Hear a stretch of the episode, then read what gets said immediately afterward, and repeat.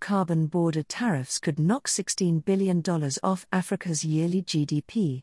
Concern is growing in South Africa and across Africa about the implications of the European Union's, EU's, decision to proceed with the implementation of a carbon border adjustment mechanism, CBAM, as a way of preventing so called carbon leakage by imposing a tariff on imports equivalent to the carbon prices being paid by European companies.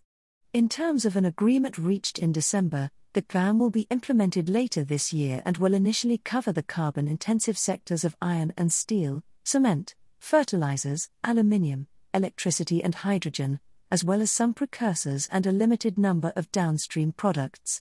While several details still need to be finalized, the imposition of a CBAM would have significant implications for South Africa, a new working paper produced for the Presidential Climate Commission, PCC, warns. The paper shows that the EU imported, on average, $1.4 billion a year of products from sectors in South Africa covered by the CBAM, including the iron and steel sector, which employs some 28,000 people currently. The paper's author, John Ward of Genesis Analytics, confirmed during a PCC webinar hosted to release the paper that the South African iron and steel sector was the most at risk to CBAM. However, the EU's decision to include embedded and indirect emissions in the regulation held negative implications for chemicals and aluminium exports too. While the CBAM was likely to face a legal challenge at the World Trade Organization, WTO, Ward argued that South African policymakers needed to be more active in finding ways to address the consequences of an instrument that was now firmly on the agenda in the EU and was also being considered by other countries, including the US, Japan, and Canada.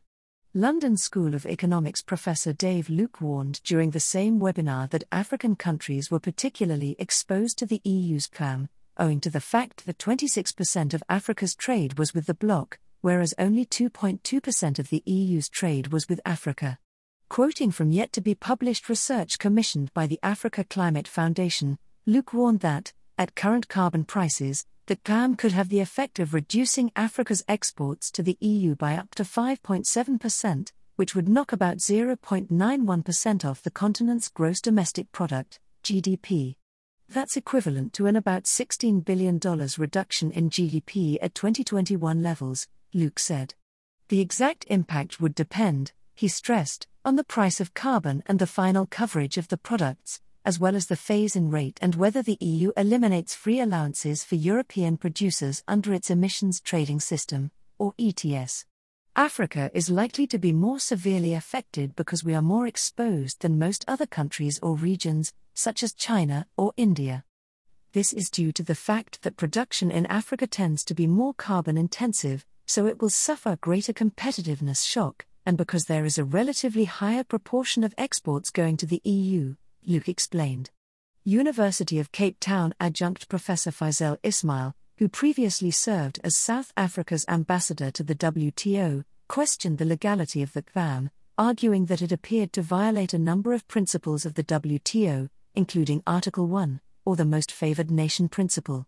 Ismail added that the revenues raised would not support low carbon transitions in developing countries, but simply add to the arsenal of protective subsidies they are providing to European companies. He argued, too, that the CBAM should be viewed within a broader context of moves by blocs and countries, including the US and China, to bolster the competitiveness of their green industries. Ismail urged developing countries to band together to oppose the CBAM and other protective measures being adopted and predicted that there would be a rise in litigation on green industry issues at the WTO, including between developed countries. We should be demanding that the EU, the US, China, and others really engage at the multilateral level, as there needs to be greater coherence between the United Nations Framework Convention on Climate Change the WTO, and the G20 on finance and how we can collectively avoid war games in the climate space or the green space and really begin to engage how we can cooperate to work together towards a lower carbon and more sustainable world. Trade and Industrial Policy Strategy senior economist Gaylor Montmasson Clair agreed that the EU CBAM was deeply unjust but warned that it was the tree that hides the forest, noting that the scheme had been under development for years and that several other large countries were considering similar interventions. For this reason, South Africa should not be naive in only pursuing a multilateral campaign against its implementation, but should simultaneously prepare itself for the likelihood that measures similar to the CBAM will be implemented more broadly. I think we can pursue some legal avenues, but that should not distract us from the priority, which is to decarbonize our economy and make sure that it is competitive going forward, Montmasson-Clair stressed, while highlighting the growing uncompetitiveness associated with remaining such a carbon intensive economy. National business initiatives Riutumetse Moletsone called for greater policy coordination and cohesion on the issue to position South Africa to respond nimbly and effectively both to the threats and the opportunities associated with instruments such as CBAM. She noted that the work done by business in response to calls for a just transition to a more climate resilient economy and society had highlighted some of the opportunities associated with decarbonization, including the potential to produce competitive green steel using green hydrogen.